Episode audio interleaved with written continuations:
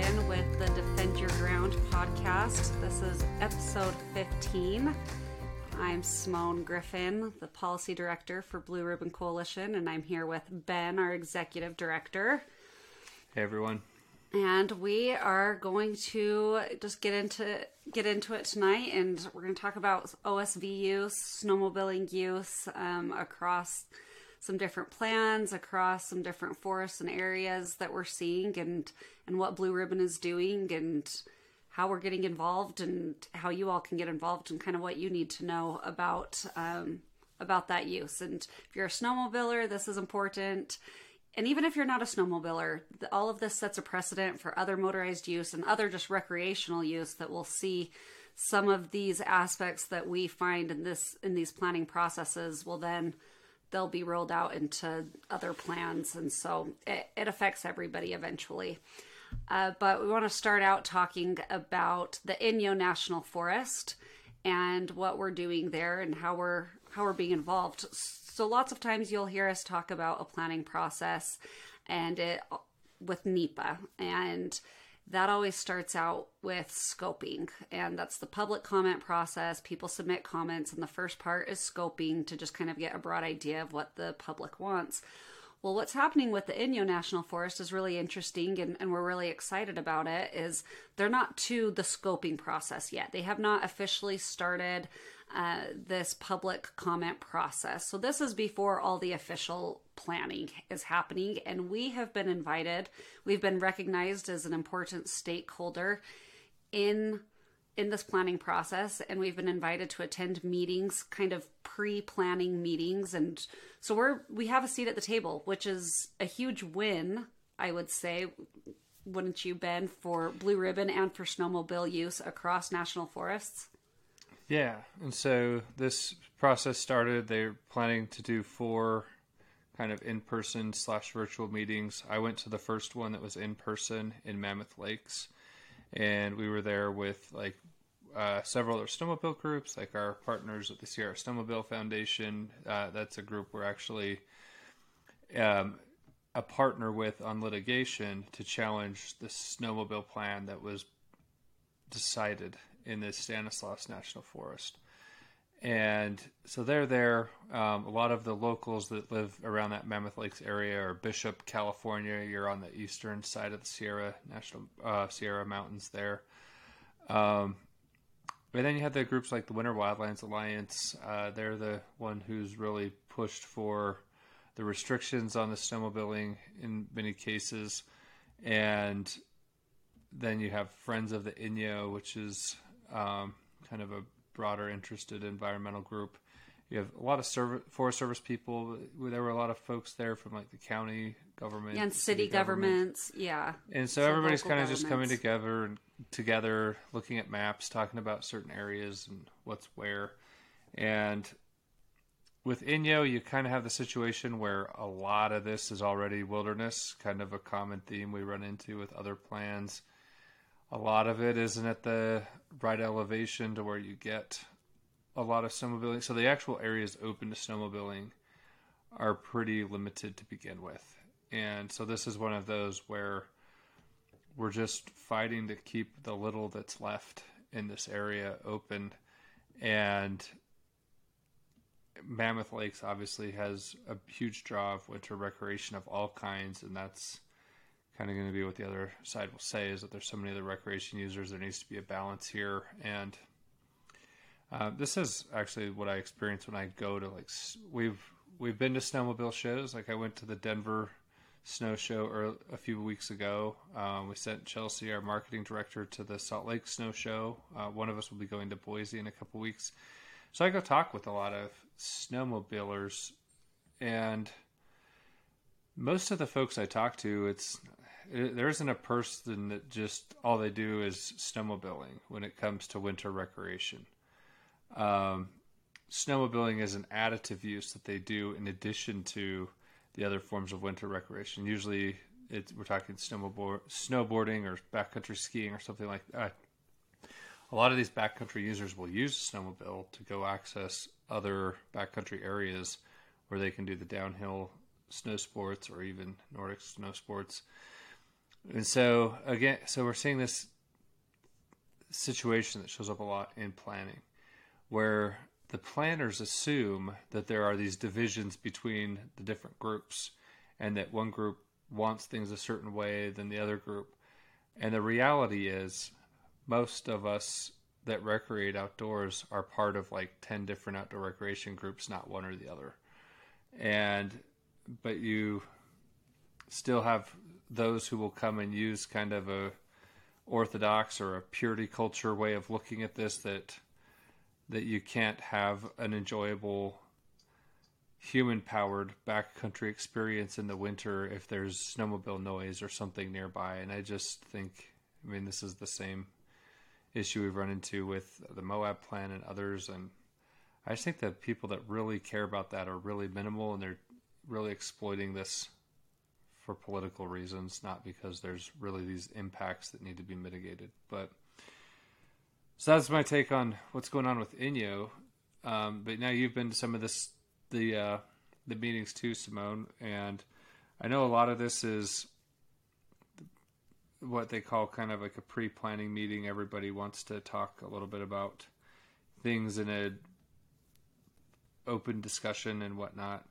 And so I don't I don't want to compromise that, but we just want people to know that we're participating in that. But based on what we've seen in other plans, Simone, why don't you give us a rundown?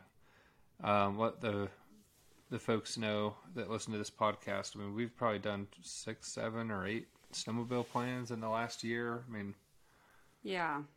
Yeah. And we, there's a common theme through most of them with proposals and with some concerns that we, we generally bring up when we are looking at these plans. So one is snow depth requirements. And we see that across the board. They're usually trying to implement some type of snow depth requirement.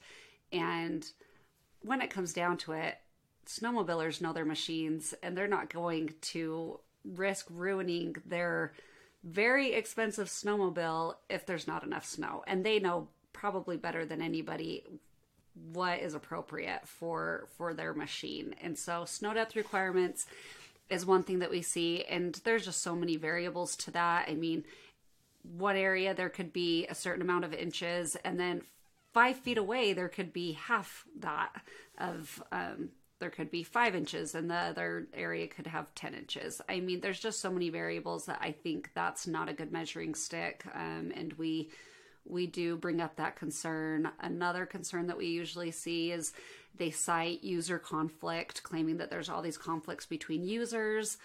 And usually we don't find that there truly is, at least no documented uh, user conflicts that, that we can find. And what the Forest Service should be doing is managing use uh, conflict between uses and not conflict between users. And so there's ways to mitigate that without restricting one user group. I mean, I don't think that's going to help any type of user conflict by just saying, hey, snowmobilers, you can't be here. Yeah, and, and especially then... in an area like the Inyo, but we see this in just about any national forest where a lot of times the mitigation's already in place. There's already going to be if hundreds of thousands, if not millions of acres of wilderness nearby, that if those who want a backcountry, quiet, human-powered experience want to go into the wilderness, there's plenty of it out there for them to go into. Um, the snowmobile areas tend to be more accessible because you have to be able to get to at least a trailhead or something with a truck and a trailer of some kind, or a bed, a flatbed, or the little things you put on the back of your truck. I forget exactly what they're called, but where you can kind of pull your snowmobile up on top of the elevated platform. You still have to be able to get there. And so, I mean, they're kind of accessible. Um, we've seen, this is one of those where, as I've talked to some of the locals in these areas, they're worried about the snowmobile staging areas kind of getting fully occupied by our dispersed camping friends. The folks living out of vans or overlanding vehicles will go camp in these areas that are like the staging areas for the snowmobiles. And so that's a conflict of use. Um, and so that's manageable. You can say there's no overnight camping in something that's a staging area. But my argument would be, if there's people that want to camp in the forest, and they're camping in the snowmobile staging areas, and that's the only place left to camp, then maybe you need to think about allowing more camping in other areas. And that's the Forest Service's challenge with things like this. It's not to restrict one user group or another, but it's to say what use makes the most sense in this area. And if we're displacing another user, let's make sure that that user still has a comparable experience somewhere else that they can access, and that there is no net loss of access to any user group. And I believe there's enough public land out there to accommodate everybody, even with a recent surge in outdoor recreation interest.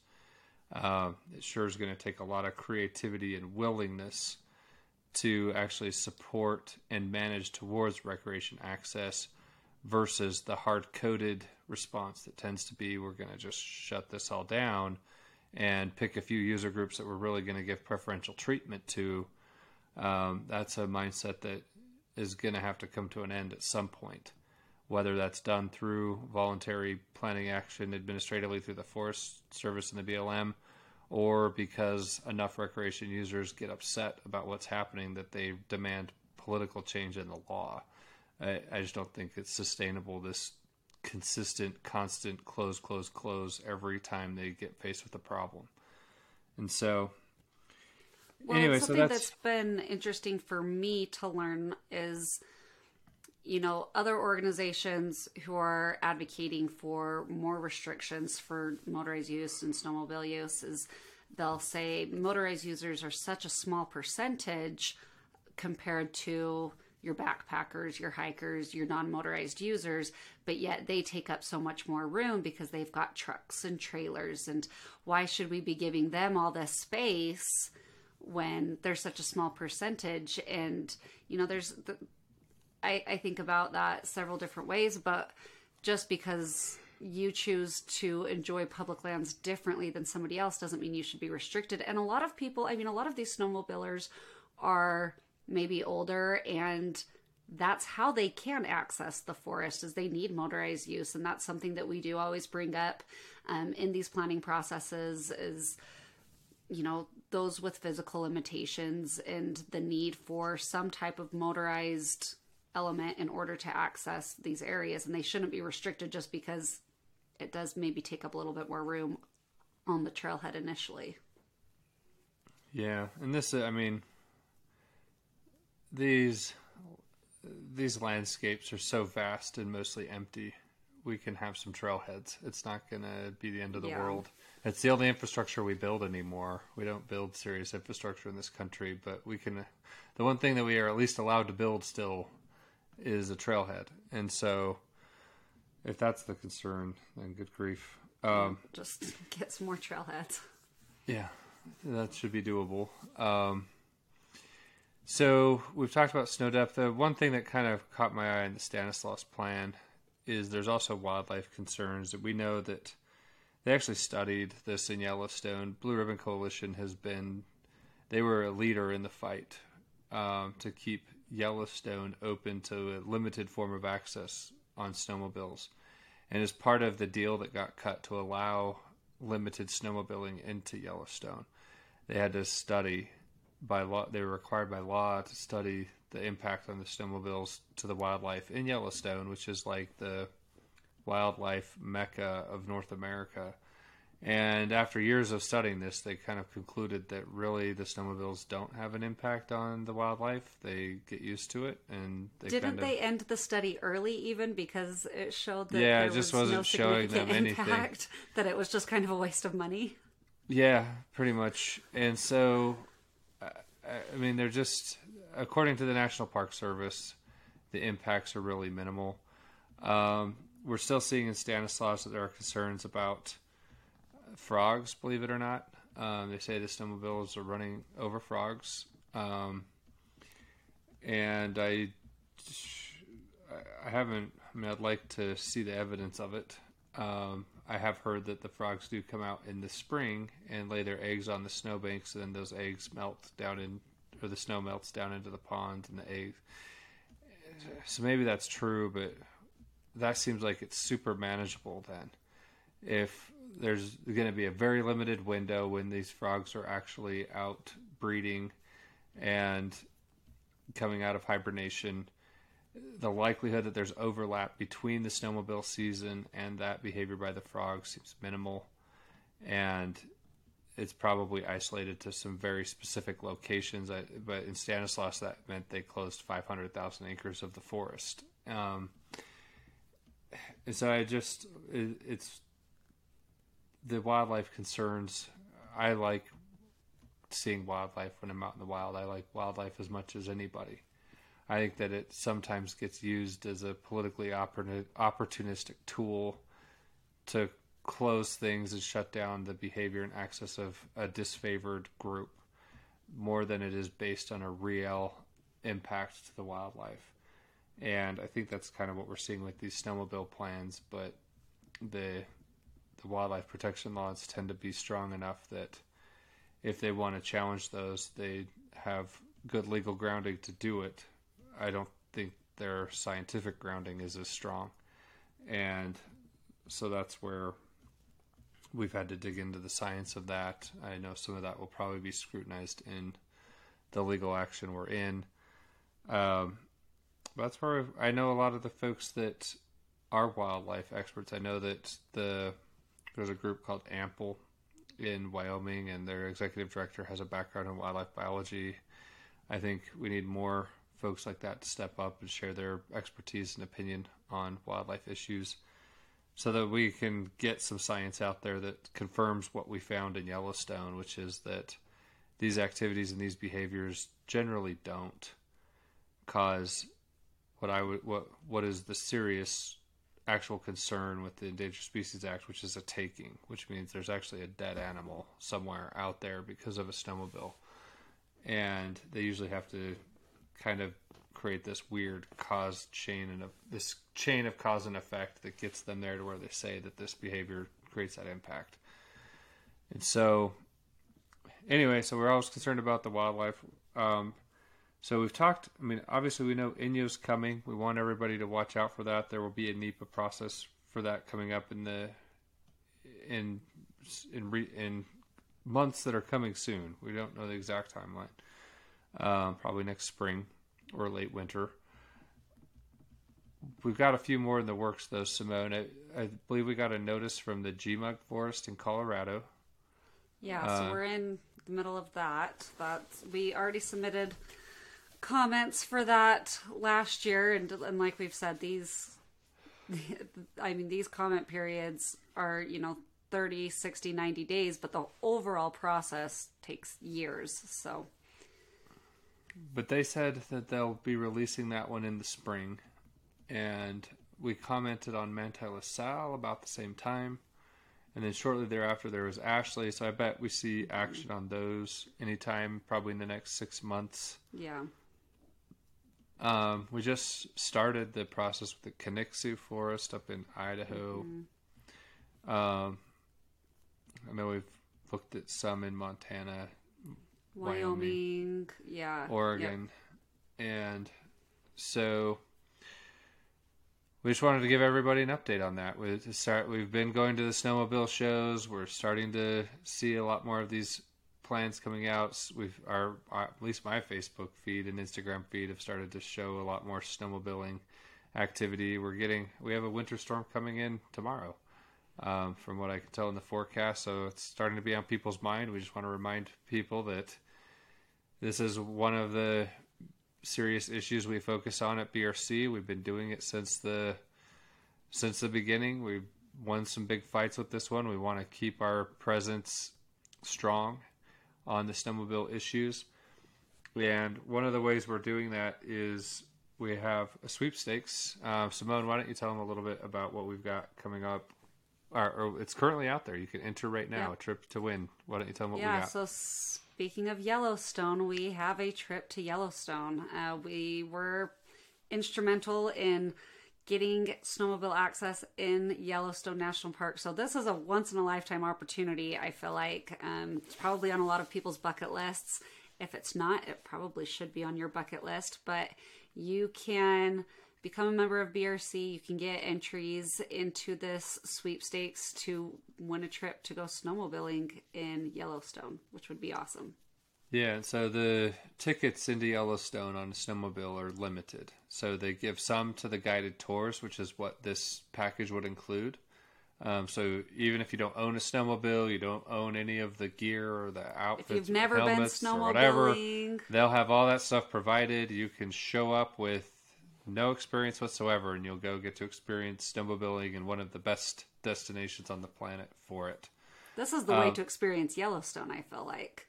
You yeah. don't have the crowds on a snowmobile. You can still see all the wildlife, and it's it's going to be a really cool opportunity for whoever wins. Yeah, see all the geysers and glaciers in the winter with uh, just as a different experience.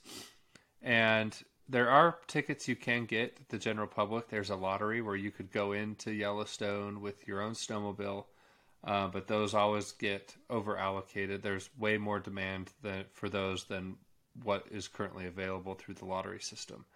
And so this is a guaranteed way you get into the park. And our sweepstakes includes a cash stipend to cover any travel costs to get to Yellowstone. Uh, there's a, a four-night stay at a lodge um, in West Yellowstone, Montana. And and then it just covers the day activities. You'll have some of your meals covered. Um, if the, the stipend should also cover any additional meals or incidental expenses. And so we have all the details on a on a sweepstakes page. We'll put that in the comments down below, but we want everybody to learn to love snowmobiling. It is one of the greatest power sports activities out there. If you've never done it, you need to give it a try. Um, this is a good way to get your foot in the door, see what it's all about, and have it paid for. And um, and if you help, uh, the entries, you get entries by donating. The donations we'll use for our legal fund, which we're currently in Uh, litigation to protect snowmobiling in California. And even if you never have any plans to ever go to the Stanislaus National Forest in California, we don't care. Um, the things that are that is setting a precedent for forests like Inyo and, and other forests across the nation that we're Shoshone, seeing. Shoshone, G M U G, Mantella Sal, like the ones we're we're seeing the same issues pop Flathead. up, the same groups showing up, and so we want to have a strong presence in court. We want to. Um, We want to have the funding and the resources we need so that we can go the distance on these other plans if that becomes necessary. And so building a community and building a movement around protecting snowmobile access is something we think is worth doing.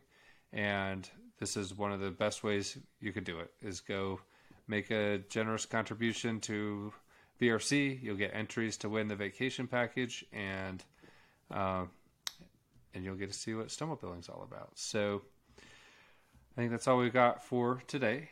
If you haven't yet subscribed to the Defend Your Ground podcast, we invite you to do that. Uh, help share this, get people listening to it. We, the more people that know about these issues and get engaged, the stronger we'll be as a movement and as a group that's fighting to protect your outdoor recreation adventures. So go ahead, subscribe, share what we're doing. And we said last week that we'd be talking about Logandale on this episode, but we'll be talking about Logandale Nevada trails next week, so be ready for that. Yep, there's still time on that one, and we wanted to see if we couldn't get some information on the ground there. We're we have some things in the works, and if that comes together, we wanted to have that in place before the podcast. So we definitely will update, give everybody a good update on Logandale, and there is currently an action alert out right now on our website. If you want to go research that on your own and comment now, no one's stopping you. Um, But we were wanting to get a little bit more of our own ground truthing and information um, prior to the podcast. So that will